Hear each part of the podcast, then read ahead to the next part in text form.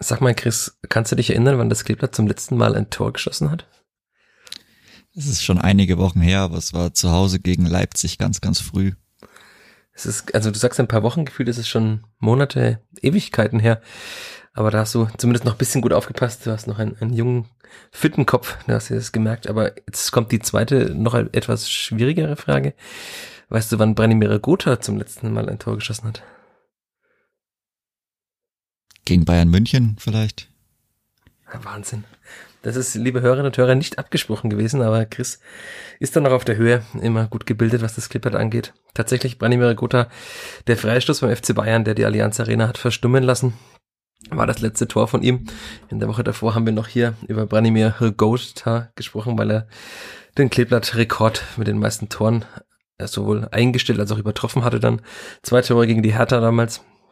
Es waren seine Tore sieben und acht, also sechs gegen die Bayern. Nee, sechs und sieben gegen die Hertha und acht bei den Bayern und dann, ja, dann nichts mehr. Was ist da los beim Kleeblatt? Was ist los mit Branimir Gotha? Was gibt's sonst noch zu besprechen in Fürth? Über all das werden wir sprechen in dieser neuen Folge des Fürther Flachpass. Aber natürlich kommt an dieser Stelle wie immer zuerst die Werbung und unser schöner Jingle. Der Fürther Flachpass wird präsentiert von Bevestor, dem digitalen Anlagehelfer der Sparkasse Fürth. Wie du dein Geld einfach, flexibel, nachhaltig und schon ab 25 Euro online anlegen kannst, findest du auf der Homepage der Sparkasse Fürth. Einfach Bevestor in der Suchfunktion eingeben. B-E-V-E-S-T-O-R. Bevestor. So geht digitales Investment sparen heute.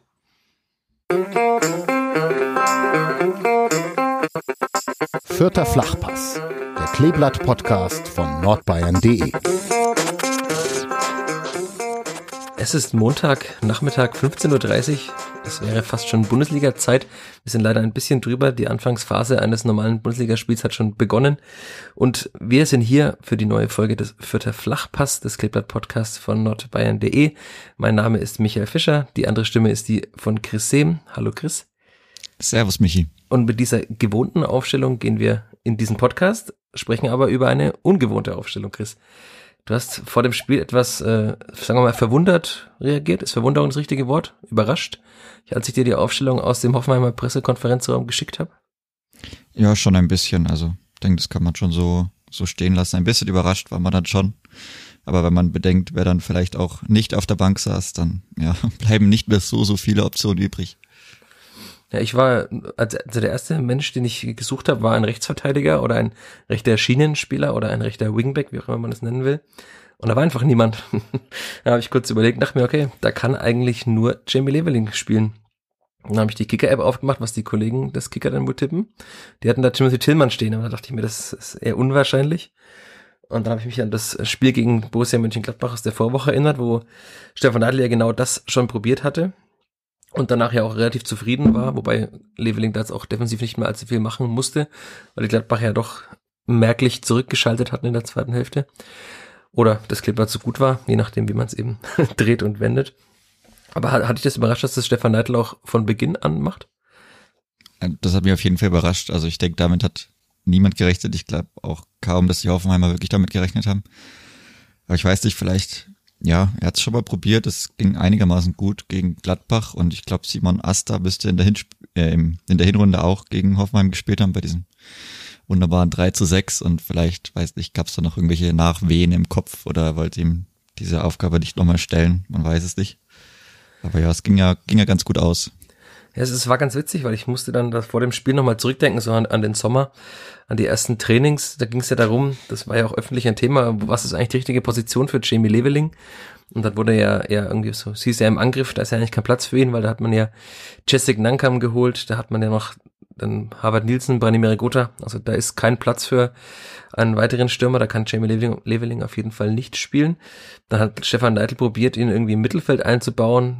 Da hieß es mal, ja, die Acht wäre seine künftige Position. Und vielleicht könnte man es ihm irgendwann mal zutrauen, auch die rechte Bahn alleine zu spielen, sagte Stefan Neidl damals. Das müsste so Ende Juli gewesen sein oder Mitte Juli.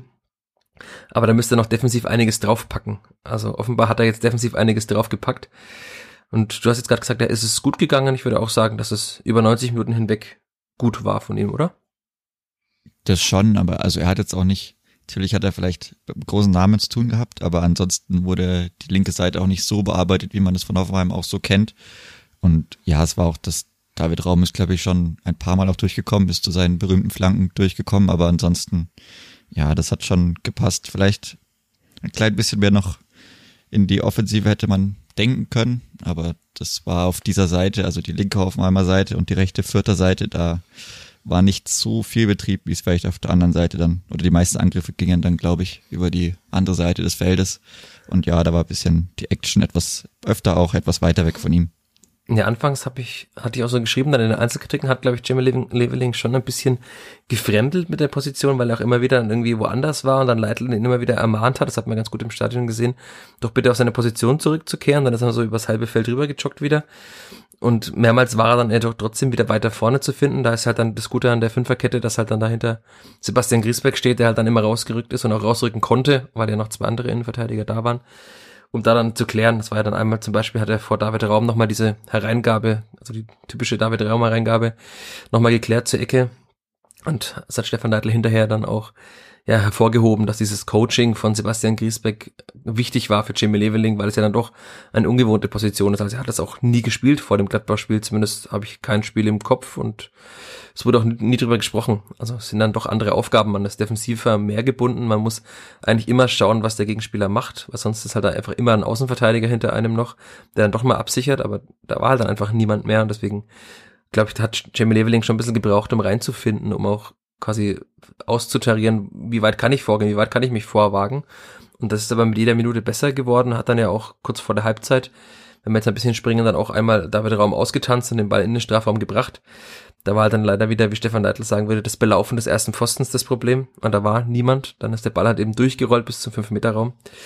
Bis zum Ende des 5-Meter-Raums und da wurde dann Julian Green abgegrätscht. Also es gab ja offenbar sogar kurz so einen Silent-Check, oder? Du hast es im Fernsehen gesehen das VR. Ja, ich glaube ganz, ganz kurz, aber nach der ersten oder zweiten Wiederholung, die dann von der Kamera ein bisschen besser war, hat man dann direkt gesehen, dass das, ich glaube, Kadashabek hm. eigentlich perfekt gemacht hat. Also er spitzelt einfach den Ball weg und dann war dann kein Ball mehr für Julie Green, den er hätte einschieben können. Also ich gehe mal davon aus, den hat er auch gemacht, oder? Also sah ich recht gut aus, die Position, aber das war ja super verteidigt und da muss man eigentlich nicht groß drüber sprechen noch. Nee, also allgemein muss man ja über manche Dinge vielleicht nicht mehr so groß sprechen als heute, weil ja auch vieles von de der Probleme der vergangenen Wochen, aber auch viele der guten Dinge der vergangenen Wochen auch in diesem Spiel jetzt wieder zu sehen waren. Also wenn man nochmal auf die anderen Überraschungen der Aufstellung kommen, war ja dann, dass Timothy Tillman, Julian Green und Tobias Raschel gespielt haben. Also eigentlich alle verbliebenen Mittelfeldspieler, die noch fit sind, waren standen zusammen auf dem Platz. Hatten ja vor dem Spiel überlegt, wer könnte spielen, wer würde vielleicht auf der Bank bleiben. Am Ende haben dann einfach alle gespielt. Was ja auch daran lag, dass äh, Max Christiansen offenbar, die, also ich hatte die Woche über, war ich nicht beim Training, weil ich ja ein paar Tage Urlaub mir gegönnt hatte, aber hat er offenbar die Woche über nicht trainiert und scheint dann auch was Schlimmeres gewesen zu sein, wenn er, wenn er jetzt eben nicht ähm, spielen konnte in diesem einen Spiel. Dann war es ja fast klar, dass Tobias Raschler auf die Sechs rücken würde. Und ja, jetzt, wenn man die Bank angeschaut hat, es hätte nicht mehr viel passieren dürfen und es dürfte auch die nächsten Wochen nicht mehr viel passieren. Nee, der darf auch, beziehungsweise die Mannschaft stellt sich auch fürs nächste Spiel eigentlich wirklich von alleine auf, weil ja, höchstens, dass ähm, Max Christiansen zurückkehrt, aber man hat ja dann auch vorne wieder jemanden verloren. Also wird einer dann von den eben besagten Spielern, also entweder Green oder Tillman, wahrscheinlich dann Green wieder auf die 10 vorrücken. Beziehungsweise, ja, wobei noch, ja genau, auf die 10 dann. Und dann wird Levelung wahrscheinlich wieder im Sturm spielen. Aber ansonsten, ja, man hat keinen Mittelfeldspieler mehr auf der Bank. Bei Jeremy Duziak schaut's auch gar nicht gut aus. Also jetzt erstmal fürs nächste Spiel. Und dann ist es schon mittlerweile wieder, wieder sehr, sehr dünn geworden. Man hat jetzt auch mit zwei Torhütern auf der Bank oder hat jetzt mit zwei Torhütern auf der Bank ähm, gespielt. Und ja, es ist einfach sehr, sehr traurig. Ja, wenn man sich die Bank auch mal angeschaut hat, sie war voll. Also auf dem Aufstellungsbogen, der vor den Spielen immer ausliegt, da war keine Lücke beim Kleber, das war auch schon anders in dieser Saison. Aber da war dann, wie gesagt, Leon Schaffran, nee, Marius Funk war es und äh, dabei, Sascha Burchert, ja. Leon Schaffran war nicht dabei, aber kommt man schon ganz durcheinander bei diesen vielen neuen Namen in Fürth. Dann war ja dann noch Adebaride mal wieder dabei, der eigentlich auch schon offiziell aussortiert war. Zur Winterpause hätte er ja gehen können. Das heißt, er ist ja auch keiner, dem man jetzt zutraut, da jetzt dauerhaft in der Bundesliga zu spielen. War jetzt auch dabei. Dann war Oliver Fobersam als so 19 Talent dabei. Gideon Jung als Rekonvaleszent, dem man jetzt auch nach seiner Einwechslung noch gesehen hat, dass er vielleicht noch nicht bei 100 Prozent ist und auch nicht bei 80. Also es sah noch sehr hölzern aus und der braucht, glaube ich, noch ein paar mehr Spiele, um wieder reinzufinden. Jessic Nankam, der ja dann früh kam, Dixon Abiyama und dann hat's ja fast schon aufgehört, oder? Hab jetzt ja, das vergessen. war's dann schon. Und Simon, Simon Aster daneben. Stimmt, Simon Aster war noch der rausrotiert ist. Der sich ja, wahrscheinlich der, gefreut hat, dass er jetzt immer spielt, wenn Marco Meyerhöfer verletzt ist. Also freuen in Anführungszeichen, aber. Ja. Jetzt wird er dann spielen wahrscheinlich gegen Leverkusen. Nee, aber er, das ja. ist wirklich, ja. Ja, muss er, wie gesagt, dann wird Leverkusen wieder nach vorne rücken, aber das ist schon wirklich sehr, sehr dünn mittlerweile und ja, eigentlich, also kann man auch den Trainer wirklich nicht beneiden. Da tut er mir auch wirklich sehr, sehr leid, wenn er da wirklich dauernd Lücken füllen muss, Leute auf eine andere Position rücken muss. Und gerade wenn man bedenkt, jetzt vielleicht nochmal ein kleiner Sprung weg vom Spiel, beziehungsweise auch im Spiel, wenn man wieder bedenkt, dass Rekord nicht mehr so viel oder so gut funktioniert, hat vielleicht auch damit zu tun, dass er, er und ähm, Jeremy Duziak, die haben sich eigentlich ganz gut verstanden in diesen vier, fünf, sechs Wochen, in denen man wirklich gut performt hat. Also das hat auch durchaus mit beiden zu tun gehabt. Mhm. Und eigentlich, ich glaube, seitdem dann Dutzjak gegen Bochum müsste sich dann, genau. oder ich glaube, das war noch das, das letzte Spiel, das war ja von allen März, nicht gut. also eigentlich schon vor sechs Wochen. Ja, genau. Und dann seitdem ist er raus und seitdem kommen halt einfach keine Tore mehr, weil seine klugen Laufwege vorne fehlen. Er hatte dann auch Scorer gesammelt. Er war wirklich an den meisten Chancen direkt beteiligt und das vergisst man dann vielleicht auch immer oder wenn man dann ein bisschen mehr drüber nachdenkt, dann fällt einem das auch auf. Also seitdem er wirklich nicht mehr dabei ist, läuft die ganze Maschinerie nicht mehr ganz so gut, würde ich sagen. Also das hängt schon unter anderem auch mit ihm zusammen, würde ich sagen. Ja, mit Sicherheit. Und äh, er hat ja unter der Woche auch zumindest laut Bildern mittrainiert. Wir können jetzt hier nicht, also werden keine Fake-Bilder gewesen sein. Ich kann es nicht persönlich bestätigen, aber er hat zumindest auf dem Platz mittrainiert. Habe ich Stefan Neidl jetzt am Sonntagabend in Hoffenheim nochmal darauf angesprochen, wie es da eigentlich aussieht, weil er war ja nicht mal jetzt im Spieltagskader und dann sagte Neidl, es sei offenbar nicht besser geworden. Die Achillessehnenprobleme seien immer noch da und man hätte ihn wieder aus dem Training rausnehmen müssen zum Ende der Woche hin. Und das, das klingt ja alles danach auch, dann hatte ich jetzt auch schon so geschrieben, dass ja auch gegen Leverkusen jetzt keine Option ist. Das ist natürlich dann schon bitter, dass halt dann, das ist dann schon die siebte Woche, in der er ausfällt. Für jemanden, wie du sagst, der so wichtig war für dieses Spiel, auch der für diese Rotation da vorne quasi mit dem Zehner und den beiden Angreifern so wichtig war, der, wie wir auch hier oft schon besprochen hatten, nicht so viele Ballkontakte hatte, aber wenn er den Ball hatte, dann immer eigentlich, das war immer gefährlich. Ja, das ist sehr, sehr bitter und klar, also auf Branimir Gotha, deswegen bin ich damit eingestiegen, ist dann schon krass. Er ist halt der Top-Scorer beim Kleeblatt, war an 13 von 24 Toren beteiligt, aber wenn halt der dann auch seit sieben Spielen nicht mehr trifft, dann ist es natürlich schwierig irgendwann. Also wer soll dann noch treffen? Ich habe Stefan Neidl gefragt, wo, woran das seiner Meinung nach liegt. Ähm, ob das vielleicht bei Regota irgendwann auch mal Kopfsache sei, weil er wirkt ja teilweise dann schon wieder verzweifelt, wenn er so mit dem Kopf durch die Wand will und irgendwas erzwingen will. Aber Leitler sagte, das liegt vor allem an der Positionierung Regotas im quasi im, im neuen System. Also es ist ja oft ein Problem, dass der Gotha eben nicht dieser Strafraumstürmer ist, sondern der eben sehr viel ausweicht nach außen, sich oftmals fallen lässt. Das macht er jetzt eben natürlich noch mehr, weil ein Mittelfeldspieler fehlt. Also er übernimmt ja quasi die Aufgabe des Stürmers und eines Achters oder Zehners gefühlt. Also er ist ja immer überall zu finden. Und dann ist er halt nie da zu finden, wo er stehen müsste, wenn der Ball mal reinkommt von außen. Also das ist ja, hatten wir auch schon öfter an der Stelle besprochen, aber das ist dann schon ein großes Problem. Und auch wenn dann mal gekontert wird, dann ist er ja auch nie da zu finden, sondern hat meistens den Ball. Und da gab es jetzt auch in Hoffenheim einen Konter bei ihm und Jessic Nankam, der auch von beiden dann eher ungut ausgespielt war. Also dass das Kleeblatt keine Kontermannschaft ist, wusste man vorher. Aber das bestätigt die Mannschaft leider auch jede Woche wieder aufs Neue. Sehr, sehr traurige Aussichten mal wieder. Aber so ist es leider. Es ist leider der Zustand. Und ja, ich meine, ja, immerhin hat man jetzt mit dieser Fünferkette ja was gefunden, dass man nicht mehr hinten die Tore frisst. Also das ist ja schon mal auch nicht so schlecht, aber dann diese chronische Torlosigkeit, die es ja mittlerweile fast schon ist und auch dann dieser Chancenarmut im Ende, äh, diese Chancenarmut ist dann schon, ja, es ist halt eine schwierige Entwicklung und irgendwann muss da mal wieder irgendwie ein Cut erfolgen, dass man da nochmal sich ordentlich verabschieden kann aus der Liga. Ja, vor dem Hoffenheim-Spiel, äh, vor dem Hoffenheim, vor dem Leverkusen, nach dem Leverkusen-Spiel, hi, bin ich schon wieder durcheinander heute nach dem Leverkusen-Spiel in der Hinrunde, da hat man ja quasi dann das versucht, die Defensive mehr zu stabilisieren, hat auf dieses 4-3-1-2, 4-3-2-1 gesetzt. Da hat man eben auch schon diese Diskussion gehabt, dass das Clippert ja gegen Union und auch dann gegen Augsburg sich ja kaum Chancen erspielt hat. Und dann hieß es immer, ja, es wäre jetzt der nächste Step für die Mannschaft, es zu erreichen, aus dieser defensiveren Formation wieder Torgefahr zu schaffen und auch wieder Tore zu erzielen. Das hat man dann nach ein paar Wochen geschafft, hat damit ja auch Mainz und die Hertha geschlagen dann war eben dieses, aus dieser Formation, dieses bittere Spiel gegen Leipzig. Dann hat man auf diese Fünferkette geswitcht. Und jetzt ist man eigentlich wieder an dem Punkt wie so vor vier, fünf Monaten, dass man eben wieder defensiv stabil steht, aber kaum mehr was kreiert nach vorne. Also kannst du dir das erklären? Also viel, glaube ich, auch hat das mit Formschwäche zu tun, weil die Möglichkeiten oder also die, im, im Keim sind die schon durchaus gegeben und man hat oft eine Position, die ist gut genug auf dem Feld. Aber es ist wirklich so, dass die Form einfach nicht stimmt, dass so viele falsche Entscheidungen dann getroffen werden, wenn es wirklich Richtung 16er geht.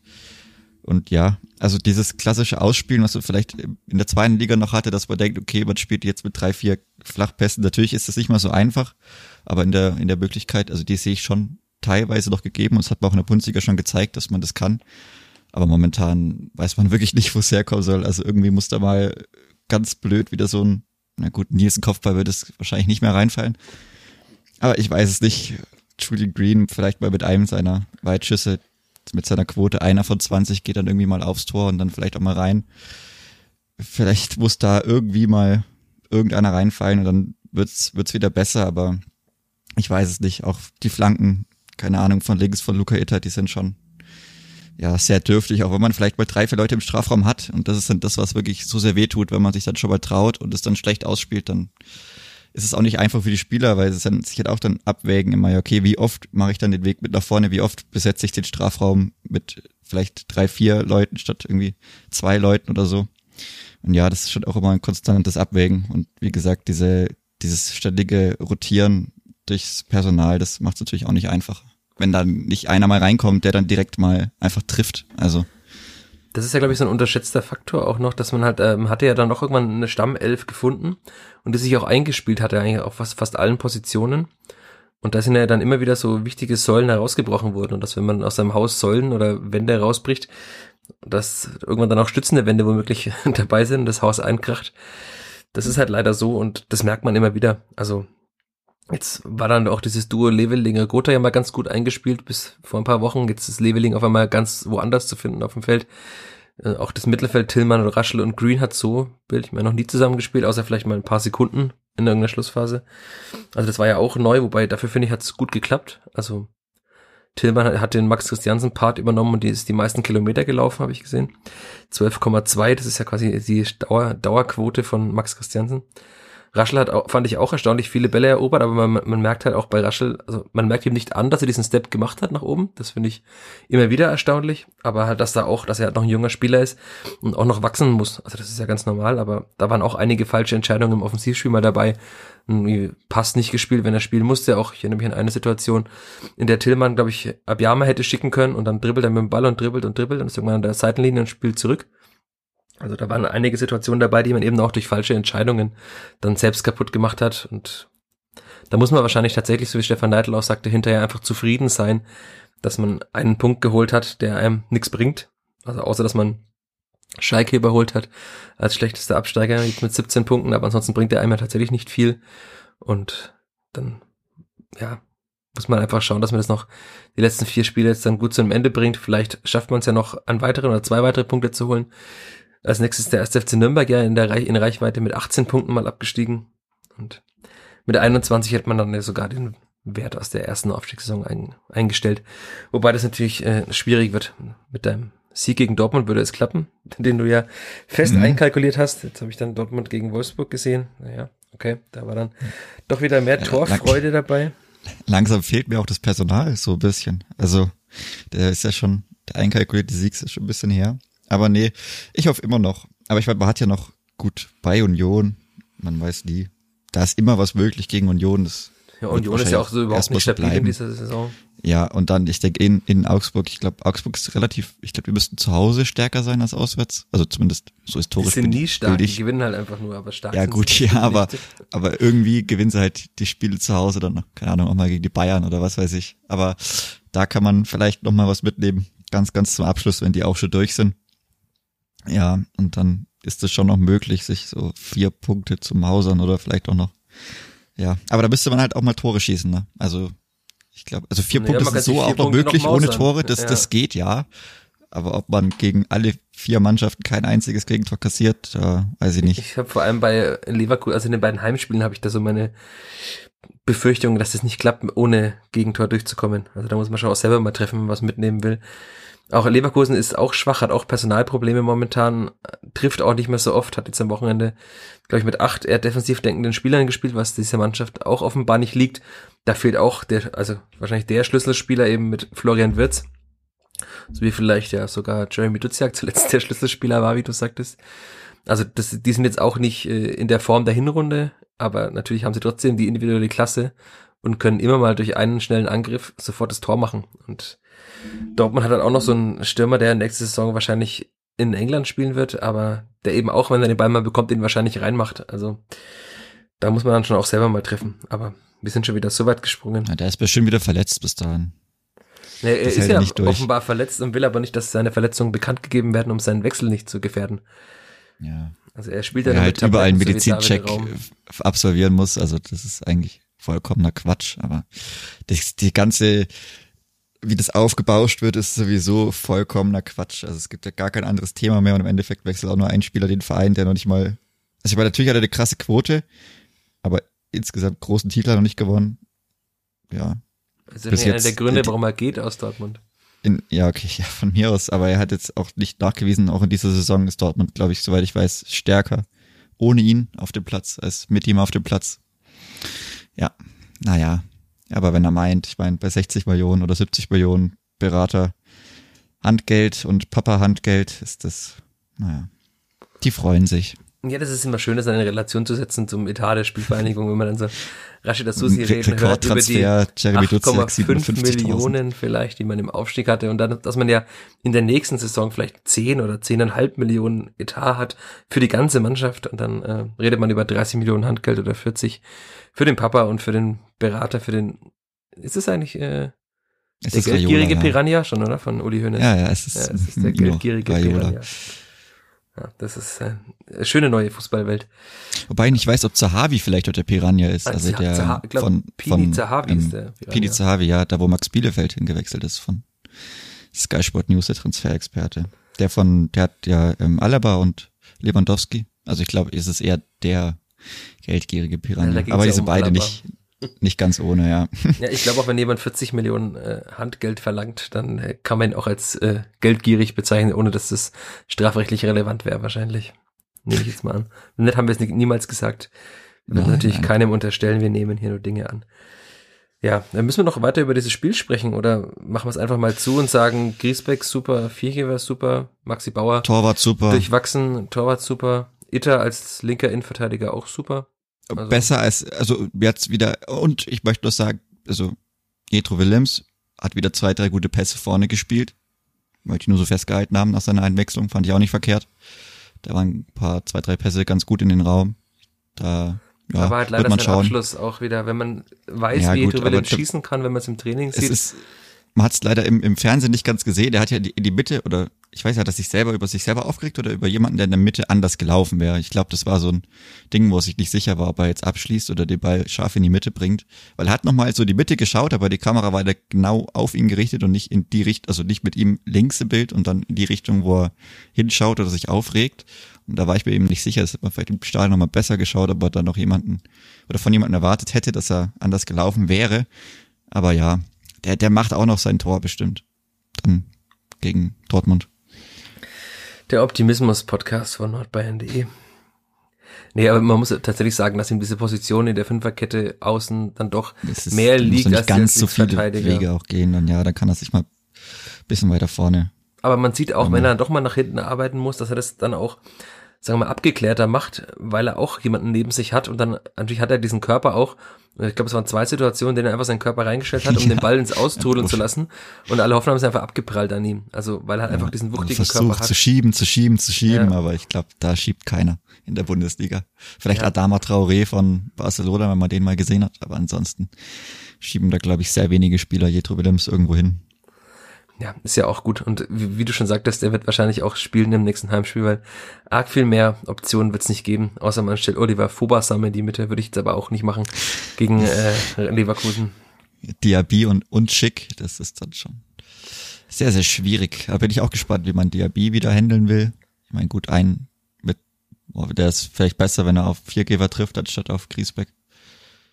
Weil er schon ein sehr, sehr wendiger Spieler ist. Aber ja, meistens ist er ja sogar auf der rechten Seite, dann müsste er ja Viergeber treffen. Das die Frage ist, ja, wer der schnellere ist der beiden von Griesbeck und Viergeber.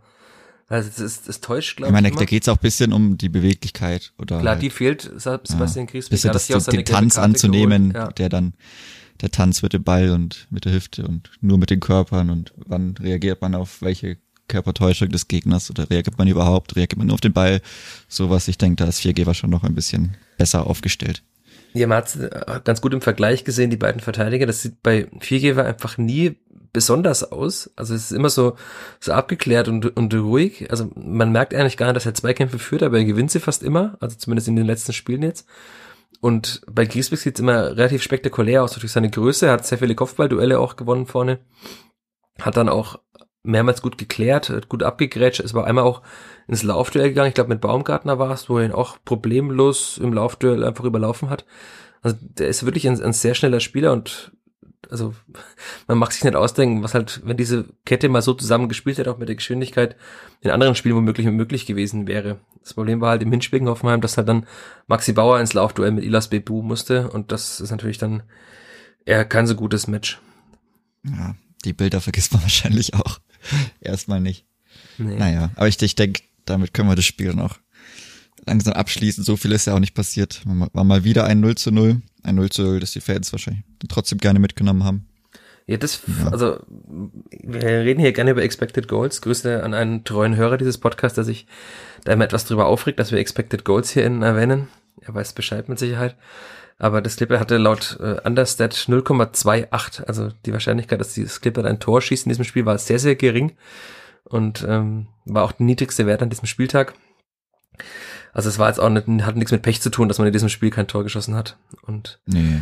trotzdem war es dann, also es war das ganze Spiel über, ich saß ja gegenüber des Gästeblocks, ähm, sehr, sehr laut aus dem Gästeblock. Ich fand auch, dass sehr viele Menschen für Fürther Verhältnisse, wir haben das hier oftmals schon erwähnt, dass das Fürther Publikum ein wenig leidenschaftliches ist, aber es fand, ich fand, es hatten sehr viele Menschen mitgesungen und auch nach dem Spiel kamen die Spieler zum Abklatschen so hin und wollten eigentlich schon wieder kehrt machen und auf einmal sah man dann, dass die Spieler ihre Arme in die Luft rissen auf Kommando quasi aus dem Block und dann gemeinsam mit den Fans das Einklatschen gemacht haben mit dem charakteristischen Hey-Schrei und also ich, ich, wenn man in die Gesichter der Spieler auf den Fotos schaut, hat das glaube ich schon gut getan, weil es gibt natürlich sehr viele in dieser Mannschaft, die das noch nie erlebt haben in Fürth. Also ich habe dann auf der Heimfahrt aus Hoffenheim mal überlegt, wann das eigentlich zuletzt mal war, dass so die Mannschaft mit den Fans in, in Anführungszeichen gefeiert hat. Also ein 0 zu 0 mit den 17. Punkt, den feiert man wahrscheinlich nicht wirklich, aber irgendwie war das so eine harmonische Atmosphäre. Ich habe im Text jetzt am Sonntagnachmittag, äh, Montagnachmittag geschrieben, dass so diese getrennten Dinge sich langsam wieder vereint haben, so Fans und Mannschaft, was durch die Geisterspiele, durch die Restriktionen eben lange keine Einheit war. Das sah dann doch wieder zum ersten Mal nach so einer Einheit aus. Und das letzte Mal, dass das passiert ist, war, glaube ich, tatsächlich im Februar 2020 bei diesem 2 zu 0 gegen den VfB Stuttgart. Also das war ja so der letzte große Heimsieg vor vollem Haus oder fast vollem Haus. Und das sind jetzt auch nicht mehr so viele Spieler da, die damals mitgespielt haben, oder zumindest waren die gestern äh, nicht da, weil ja auch die Seguins und so weiter ja auch nicht dabei waren, Meierhöfers. Und ich glaube, das, das tut dann schon gut auch als Mannschaft, dass man weiß, man ist vielleicht nicht ganz alleine und die Fans wertschätzen die Arbeit, die man macht. Also das hat Stefan Neidl nachher auch nochmal betont. In dieser Situation, der die Mannschaft ist, ist es ja immer noch okay, jetzt dann da einen Punkt zu holen und auch allgemein oft zu Null zu spielen, sich so gut zu verabschieden, weil sie könnten sich auch aufgeben und wie Schalke letztes Jahr so regelmäßig zerfallen in alle Einzelteile. Und das macht die Mannschaft nicht, das ist charakterlich gut, auch mit diesen vielen Rückschlägen, die man hat. Und da muss man einfach sagen, für mehr reicht's auch jetzt dann einfach nicht mehr mit den Problemen und mit dieser Hypothek aus der Hinrunde. Aber wie gesagt, ich würde sagen, damit machen wir das den Spieltag mal zu. Richtig. Und weil du jetzt vorhin sagtest, die Bilder werden wir nie vergessen, es hat mir eine super Überleitung gebaut. Und da war damals ja Marius Funk im Tor. Der hat dann auch äh, sehr unglückliche Wochen da erlebt. Ich habe nochmal seine acht Spieler jetzt, äh, die er gespielt hat, durchgeschaut. Aber er hat gesagt, 1 zu 7, 0 zu 4, 0 zu 6, 3 zu 6. Also da waren so viele Ergebnisse dabei, die für einen Torhüter natürlich sehr, sehr wehtun. Und warum habe ich auf die seine letzten Spiele geschaut? Weil er in einem Interview mit transfermarkt.de verkündet hat, dass er das Gilbert im Sommer verlassen wird. Das hat dich wahrscheinlich auch weniger überrascht als die Aufstellung in Hoffenheim, oder? Nee, das hat mich nicht wirklich aus der Bahn gehauen. Also wir haben da auch schon ein bisschen drüber geredet mit dem, wer denn so bleibt. Und also von den beiden Torhütern, ich sag mal, die jetzt in Anführungsstrichen abgesägt wurden, war er der etwas, also unwahrscheinlichere. wenn dann einer von den beiden bleiben sollte. Und ja, ich meine, ist schon viel dazu gesagt worden. Das hat natürlich maximal unglücklich gelaufen für ihn, wenn er so lange im Verein ist und dann die erste wirkliche Chance bekommt und dann in so einer Phase dann diese Chance bekommt und dann aber auch natürlich selber auch, das wird er auch wissen, keine sonderlich gute Leistung gezeigt hat, dann Besser geht's ist es immer, das Beste für alle. Ja, da, da hat er recht, glaube ich. Ja, das, aber, also, ich finde ja, dass Marius Funk immer ein sehr sympathischer Mensch war, hat es irgendwie nie aufgemunkt als die Nummer zwei, hat immer diesen, sagen wir, braven Ersatzmann gegeben, hat sich immer reingehauen im Training, ist ja dann quasi im, im Sommer, ich habe es dann genannt, er hat schon vor der ersten Niederlage seine persönliche Niederlage erlebt in meinem Text, also weil, er war ja wirklich sehr nah dran, die Nummer eins zu werden und dann erst so am Tag vor dem Pokalspiel in Babelsberg, vor der Abfahrt, hat Stefan Neidl ja quasi mit den beiden Torhütern gesprochen und die seine Entscheidung mitgeteilt, dass Brüche die Nummer eins bleibt und Funk der Pokaltorhüter zumindest sein darf, was beim Kleeblatt meist heißt, dass man nicht allzu viele Spiele macht. Und ja, also er hat jetzt auch nicht nachdrücklich Werbung für sich gemacht, was natürlich auch schwierig war in einer Mannschaft, die im freien Fall war, mit dieser Defensive, die so viel zugelassen hat. Aber man muss eben auch sagen, wenn man, also mittlerweile, es gibt eine Statistik der abgewehrten Schüsse, das sind leider nur alle Torhüter drin, die 30 Prozent der Spiele mindestens gemacht haben. Da ist äh, Funk mittlerweile rausgeflogen, aber er war da immer auf dem letzten Platz. Also ich glaube, es war dann der 21. oder so von allen eingesetzten Torhütern oder 19. damals, je nachdem. Wer noch so gespielt hat und wann man geschaut hat, hat er nicht mal statistisch jeden zweiten Ball gehalten. Das ist dann schon bitter. Also gegen Leverkusen war es, glaube ich, acht Schüsse aufs Tor und davon waren sieben drin. Das ist keine Eigenwerbung für einen Torhüter. Leider, so sympathisch wie er ist, so, so leidenschaftlich er auch dabei war, immer bei den Spielen, man hat das gemerkt, bei manchem Derby hat er irgendwie auch von außen reingebrüllt und hat so diesen Fan gegeben. Ich erinnere mich ans, an, das, an das erste Geister-Derby in Nürnberg, da David Raum das Siegtor gemacht hat. Da war Marius Funk auch der lauteste, zusammen mit Thomas Gretlein, dem FCN-Aufsichtsrat. Also, ja, ist schade, aber man kann es sportlich komplett nachvollziehen und es war jetzt auch keine große Überraschung mehr. Er sagt ja auch, er will spielen und das hatten wir auch schon hier im Podcast oft besprochen. Er muss dann jetzt einfach auch spielen, weil er ist 26 und war sechs Jahre lang die Nummer zwei. Also wenn er jetzt nicht spielt, wann dann? Er ist ja quasi im, im Peak Age, wobei das einen Torhüter ja äh, dehnbar ist, wie man auch an anderen Torhütern sieht. Aber ich würde einfach sagen, wir wünschen ihm da viel Glück und Auf jeden Fall, ja. Also er hat sich nie was zu Schulden kommen lassen. Insofern ein tadelloser Sportsmann hätte wahrscheinlich ein Sportjournalist vor 20 Jahren gesagt dazu. Oder Sportkamerad. Auf jeden Fall. Ja. Jetzt haben wir über einen Spieler gesprochen, der gehen wird im Sommer. Du hast äh, die Woche über, während ich in Südtirol war, mir sehr viele Videos und sag mal, Videos, Tweets, alles Mögliche geschickt von äh, Sercan Sarara zum Beispiel. Willst du vielleicht alle unsere Hörerinnen und Hörer mitnehmen, was du an Sercan Sarara so interessant findest derzeit? Der Sergio Sarara, der sucht ja wieder einen Verein, nachdem das mit Türkgücü, naja, ich denke, das hat auch jeder mitbekommen, wie das geendet hat.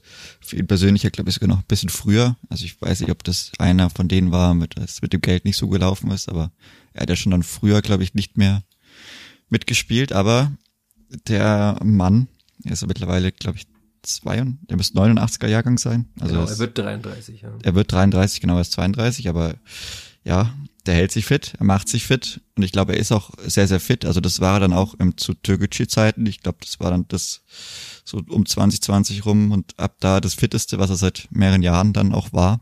Also bei der Spielvereinigung waren ja auch seine zweite Zeit dann sehr, sehr von Verletzungen geprägt und vielleicht nicht über 100 Prozent austrainiert. Aber so jemand ist natürlich für eine Mannschaft, die vielleicht auch nach Gesichtern sucht, äh, eine Option, ich weiß es nicht, eine Überlegung wert. Für die zweite Liga würde ich sagen, reicht's bei ihm schon noch bei einer spielstarken Mannschaft. Weiß ich nicht. Ich glaube, das Verhältnis zu Rashid Asusi ist nicht das aller, allerbeste, aber Das, äh, er ist auch das ist eine Mutmaßung, das weiß ich nicht. Also Ja. kann ich jetzt nicht äh, weder Ja, dementieren noch was dazu sagen. Also da fehlt mir der Einblick. Aber äh, er war ja dann immer wieder, wenn man so die dritte Liga verfolgt hat, hieß es auch, er ist einer der herausragenderen Spieler, einer der besseren Spieler der dritten Liga. Und meistens reicht es ja tatsächlich für Spieler aus der dritten Liga auch in der zweiten Liga mitzuhalten. Das hat man beim Clipper ja oft genug gesehen, dass da Spieler das relativ schnell geschafft haben. Sergio Sarara kennt das Niveau auch, er kennt den Verein. Ähm, Ich habe da nur immer ein bisschen Bedenken beim Alter. Also weil das Clippers selten alte Spieler holt. Also Vierjäger war jetzt wichtig für die Verteidigung. Aber dass man einen 32-jährigen Offensivspieler holt, kann ich mir nur schwerlich vorstellen. Das habe ich dir auch schon gesagt. Auch wenn es natürlich Charme hätte. Also das, das Thema, wer ist künftig das Gesicht der Mannschaft? Wenn jetzt, Das ist ja auch nur ein Alter, ne? Wir haben ja dann, haben wir doch jemand im Köcher. ja, den wolltest du ja auch noch erwähnen gleich, aber noch ganz kurz dazu. Also, Ja, ja. wenn man halt jetzt dann mal denkt, wer alles geht, äh, das vielleicht, das ist ja noch nicht geklärt, aber ob Sascha Brücher womöglich auch geht, dann ist halt so der dienstälteste Profi ist dann Julian Green. Und dann müsste ja fast schon Marco Mayhöfer kommen, die aber beide jetzt auch nicht diese Lautsprecher nach außen sind, wobei sie sehr freundlich und sehr reflektierte Menschen sind, auch mit klarer Meinung, mit denen man sich gut unterhalten kann, die sich auch mit dem Verein identifizieren. Also bei Green vor allem, der hat es ja, hat er quasi alles mitgemacht, also die Tiefpunkte und die Höhepunkte hat er alles erlebt. Also da hat er auch mal drüber gesprochen, über sein wichtiges Tor damals in Heidenheim, das das Klippert vor dem Abstieg in die dritte Liga gerettet hat. Mayhöfer hat jetzt auch viel erlebt, hat in 14 Vertrag bewusst verlängert bis 2025, haben andere Spieler nicht gemacht, da wo sie es womöglich hätten tun können. Also das sind so schon zwei Spieler, aber so ein Gesicht, wirklich das Gesicht der Mannschaft, so eine Identifikationsfigur, die sehe ich jetzt gerade ansonsten noch nicht. Und die wäre natürlich ein Mann aus der eigenen Jugend und Erfahrung hat er auch genug und auch jemand, der wahrscheinlich äh, alles geben würde, um am Kleeblatt zu spielen. Also das hat er ja auch in seiner Insta-Story, die du mir auch geschickt hattest, ja auch schon erwähnt. Also als er gefragt wurde, ob er sich vorstellen kann, dass er in Fürth spielt, waren da sehr viele Herzen, glaube ich, zu sehen.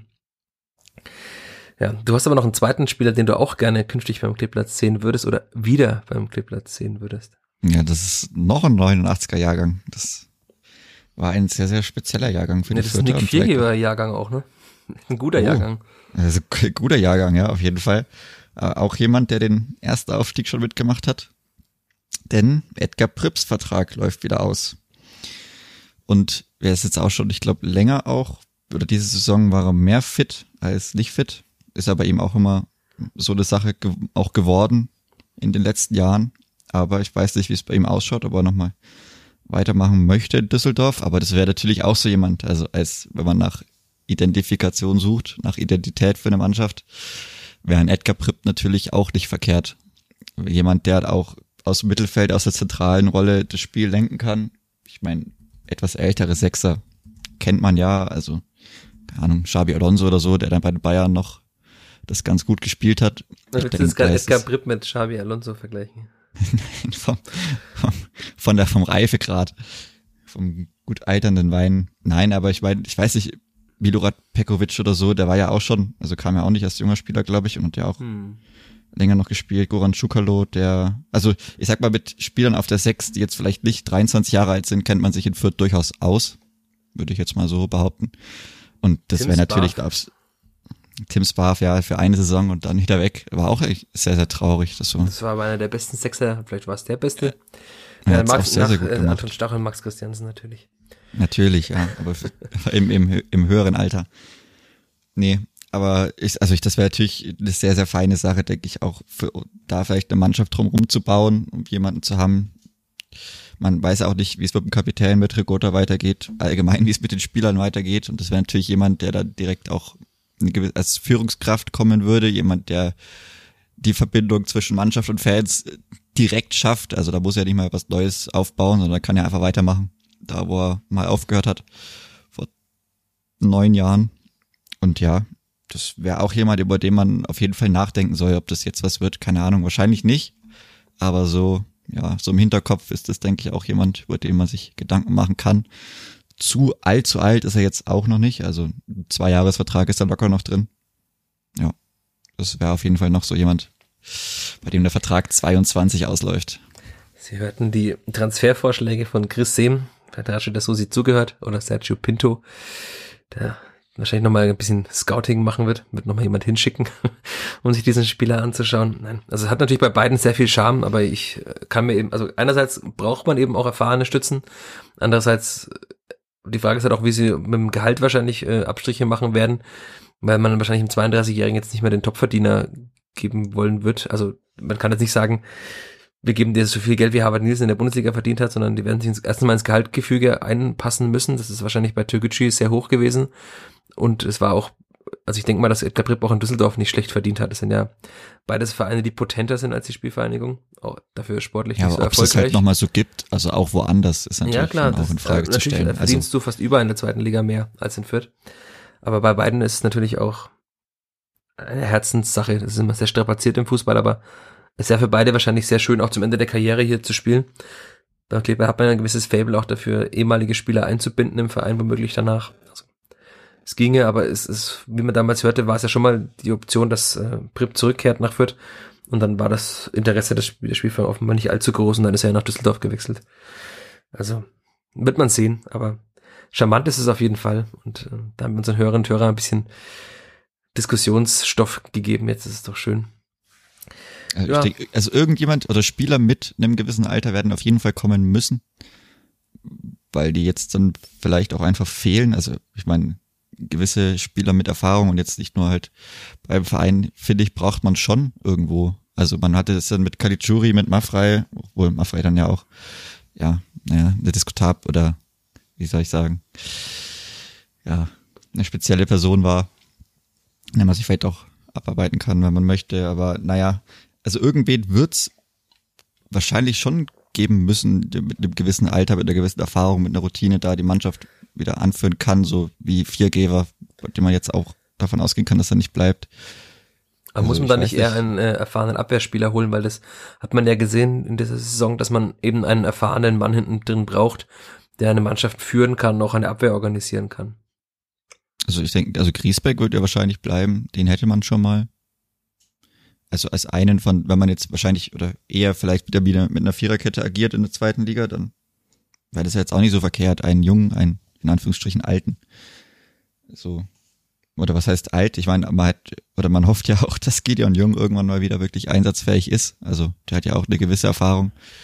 Aber ja, ich weiß nicht. Also, die Überleitung bauen zu dem anderen, also den anderen beiden Spielern, die du, auch ja, noch erwähnen ja, wolltest. Wir haben noch, das, das hört nie auf. Deine Liste ist länger als die Verletztenliste der Spielvereinigung. Ah, nee, das, das schaffe ich nicht. Müsste ich schon noch ein bisschen länger suchen, nee. Aber wir brauchen, beziehungsweise die Spielvereinigung, der Kader braucht natürlich auch wieder ein, einen Linksfuß-Innenverteidiger. Denn die einzige Person, die man da hat, ist Nick Viergeber.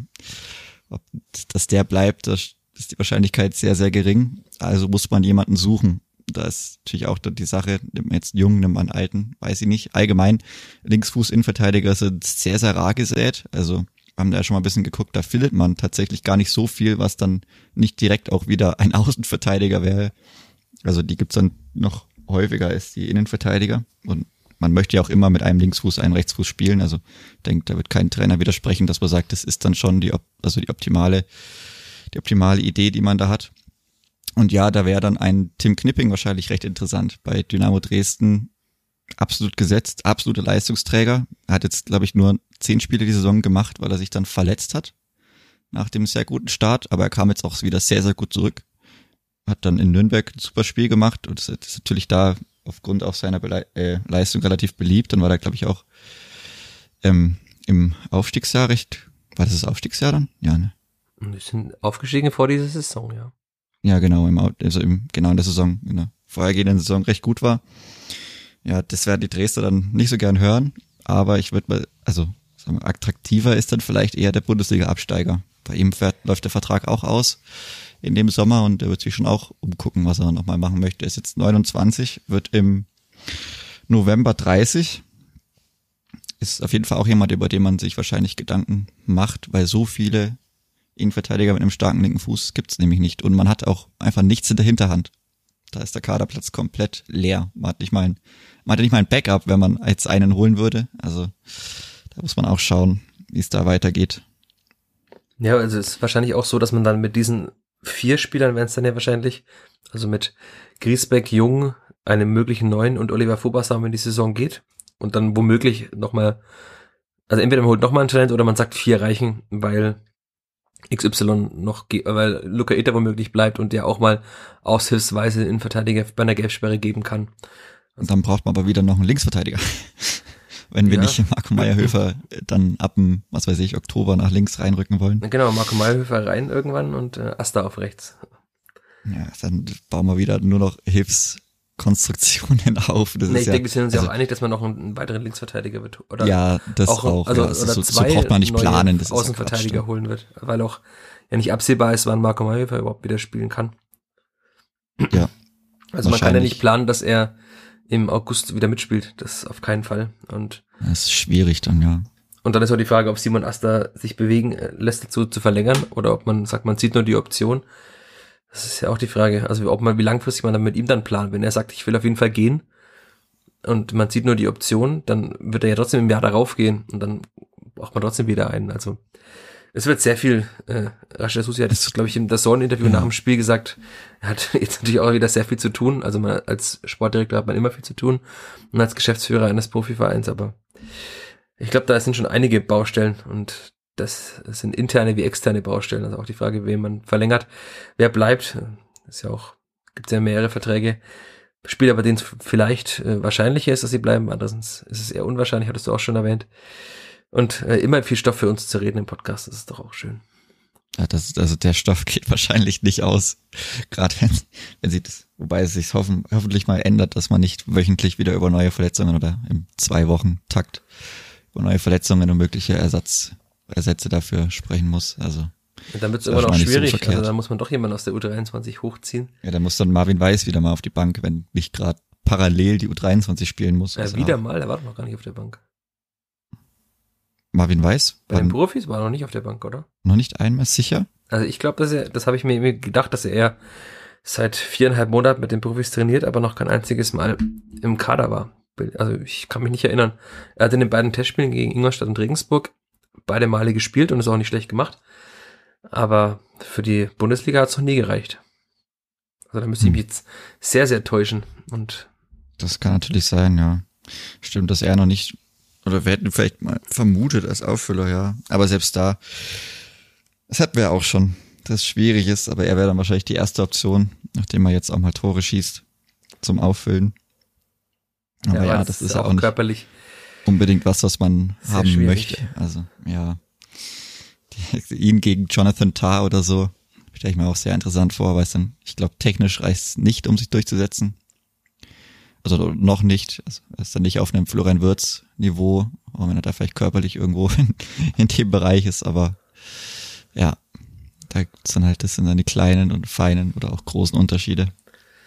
Ja, aber ein deutsches Ausnahmetalent äh, zu vergleichen mit Marvin Weiß ist auch wahrscheinlich ein sehr unfairer Kommentar, ein bisschen böse, äh, Vergleich ja. für Marvin Weiß. Deswegen würde ich sagen, wir machen diesen Podcast zu, so wie wir vorhin dieses Spiel zugemacht haben und freuen uns auf ein Spiel gegen Leverkusen, in dem, nehme ich an, mehr Tore fallen werden. Wir hoffen, dass sie nicht nur einseitig fallen, weil sonst ist die Laune wieder im Keller, so wie nach dem Hinspiel. und da muss man wieder sich eine Stunde in der Kabine austauschen. Nein, das wird nicht passieren. Wir sind optimistisch, dass es ein schönes Wochenende wird. Vielleicht wird das Wetter ja auch gut. Mit schönem Wetter, genau. 30, Samstag, schönes Wetter. Dow gegenüber. 9786 Zuschauer. Hier das wird ein Tipp Fest. auch registriert. es gibt noch für jeden Block Karten, soweit ich weiß. Also. Ja, das glaube ich auch nicht, dass es das recht viel voller werden wird, weil er wahrscheinlich auch nicht ah. jetzt die Massen aus Leverkusen mitreißen werden. Wobei es für die Wenn's auch noch einiges geht. Also das Klippert kann weiterhin Mannschaften ärgern. Also das man hat jetzt Hoffenheim sehr geärgert, die man an den Pfiffen im Stadion gehört hat und auch Leverkusen ist jetzt auch nicht sicher in der Champions League wurden jetzt ja verdrängt von Leipzig. Muss man auch nicht gut finden. Also, ob jetzt Leipzig oder Leverkusen auf der 3 ist, das ist für einen Fußballromantiker beides schwierig, wobei es noch natürlich äh, es nicht auf einer Stufe ist, aber ja, da kann man noch mal einen, jemanden ärgern. Dann kann man vielleicht Union noch mal ärgern und dann, ja, bei Augsburg und Dortmund ist es wahrscheinlich wurscht. Also da wird man immer viel ärgern können, außer in den, den sicher geglaubten Sieg vielleicht klauen. Wobei es dann sportlich gesehen natürlich bei den Champions League Plätzen dann auch, also aus deutscher Sicht, was denn dann noch nachrücken würde, ne, wenn man weder Leipzig noch Leverkusen hätte, da käme Freiburg, Union. Weiß ich nicht, ob ich die jetzt in der Champions League sehen möchte. Ja, also Union ist die Fans. einzige Mannschaft, die es noch schaffen kann, zweimal gegen das Kleber zu verlieren. Also, wenn die dann Champions League spielen. Ja, dann wird schwierig. Nee, aber ich denke, da vorne ist es relativ, es wird so bleiben, wie es jetzt ist, denke ich mal. Und jetzt letzte Frage, im Tabellenkeller bleibt es auch so, wie es ist? Im Tabellenkeller schaut es so aus, dass Bielefeld und Fürth absteigen. Das wird genau so bleiben. Und ich hätte vermutet, dass Hertha in die Relegation muss, wird es aber auch nehmen, dass Stuttgart gegen Nürnberg spielt und die dann 4-0 in Stuttgart gewinnen. Also die Stuttgarter in Stuttgart. Ach, jetzt bin ich schon kurz erschrocken. Ja.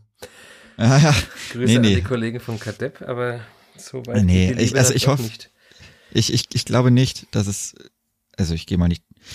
Naja, wobei, es, es, zweite Liga ist natürlich wieder super, super, super spannend, wie sich da zusammenmischt, gerade wenn man überlegt, gegen wen Darmstadt wie immer mal gerne hoch verliert. komplett verrückt. St. Pauli macht auch mal verrückte Sachen. Bremen weiß auch nicht, was passiert. Da kann es durchaus sein, dass der erste FC Nürnberg sich dann noch hochspült. Ich denke es nicht. Aber die ganz, ganz bittere Konstellation gibt es natürlich noch, dass ähm, Schalke schon durch ist vorm letzten Spieltag und die dann einfach dem so geliebten ersten FC Nürnberg mit ihrer tollen Fanliebe den Sieg schenken. Aber vielleicht reicht es ja nur noch für Platz drei und dann denke ich, dass wenn es gegen Stuttgart gehen sollte, hätten sie keine Chance. Gegen Berlin weiß ich nicht. Wahrscheinlich auch nicht. Ja. okay. Wir haben ja die Unterschiede zwischen einem Bundesligisten und einem Zweitligisten gesehen. Vor ein paar Wochen beim Testspiel in Regensburg. Die sind ja. dann doch relativ groß, auch wenn man jetzt wahrscheinlich einen Zweitliga-Aufstiegskandidaten nicht mit Jan Regensburg vergleichen darf. Aber ja, wir schweifen ab. Das ist ja schon mal ein eigener Podcast. Wir machen ja hier keinen Zweitliga-Podcast. Erst wieder ab dem das, das, ab Mitte Juli. Und dann vielleicht auch wieder mit mehr erfreulichen Nachrichten als bei dieser Folge. Aber ganz viel Testspiele. Es ist wie es ist. Oh, Testspiele, da war was. Mhm. Testspielsiege. Einen in Stadeln. In Stadeln, ja, da wird man wahrscheinlich. Ke keine, keine Saison ohne Testspiel in Stadeln. Ja, vor dieser Hat man mal gemeint, Pandemie. vor Jahren, ja. Das gehört, das gehört zusammen. Erst dann Pandem Pandemieende, wenn Testspiele in Stadeln. Okay, bei den Rot-Schwarzen, ja, die alle gehört. Spieler beschimpfen. das war sehr schlimm teilweise, aber der FSV Staden ist mein Jugendverein, deswegen will ich da kein schlechtes Wort verlieren. In diesem Sinne, wir schweifen schon wieder ab. Vielen Dank fürs Zuhören, liebe Freundinnen und Freunde des Vierter Flachpass und lieben Dank auch Chris für die Zeit und für den wertvollen Input und für die Tipps für Rashida Susi. Lieben Dank auch dir. Ja, wir werden schauen, was passiert. In diesem Sinne, macht's gut. Ciao, ciao. Ciao. Mehr bei uns im Netz auf nordbayern.de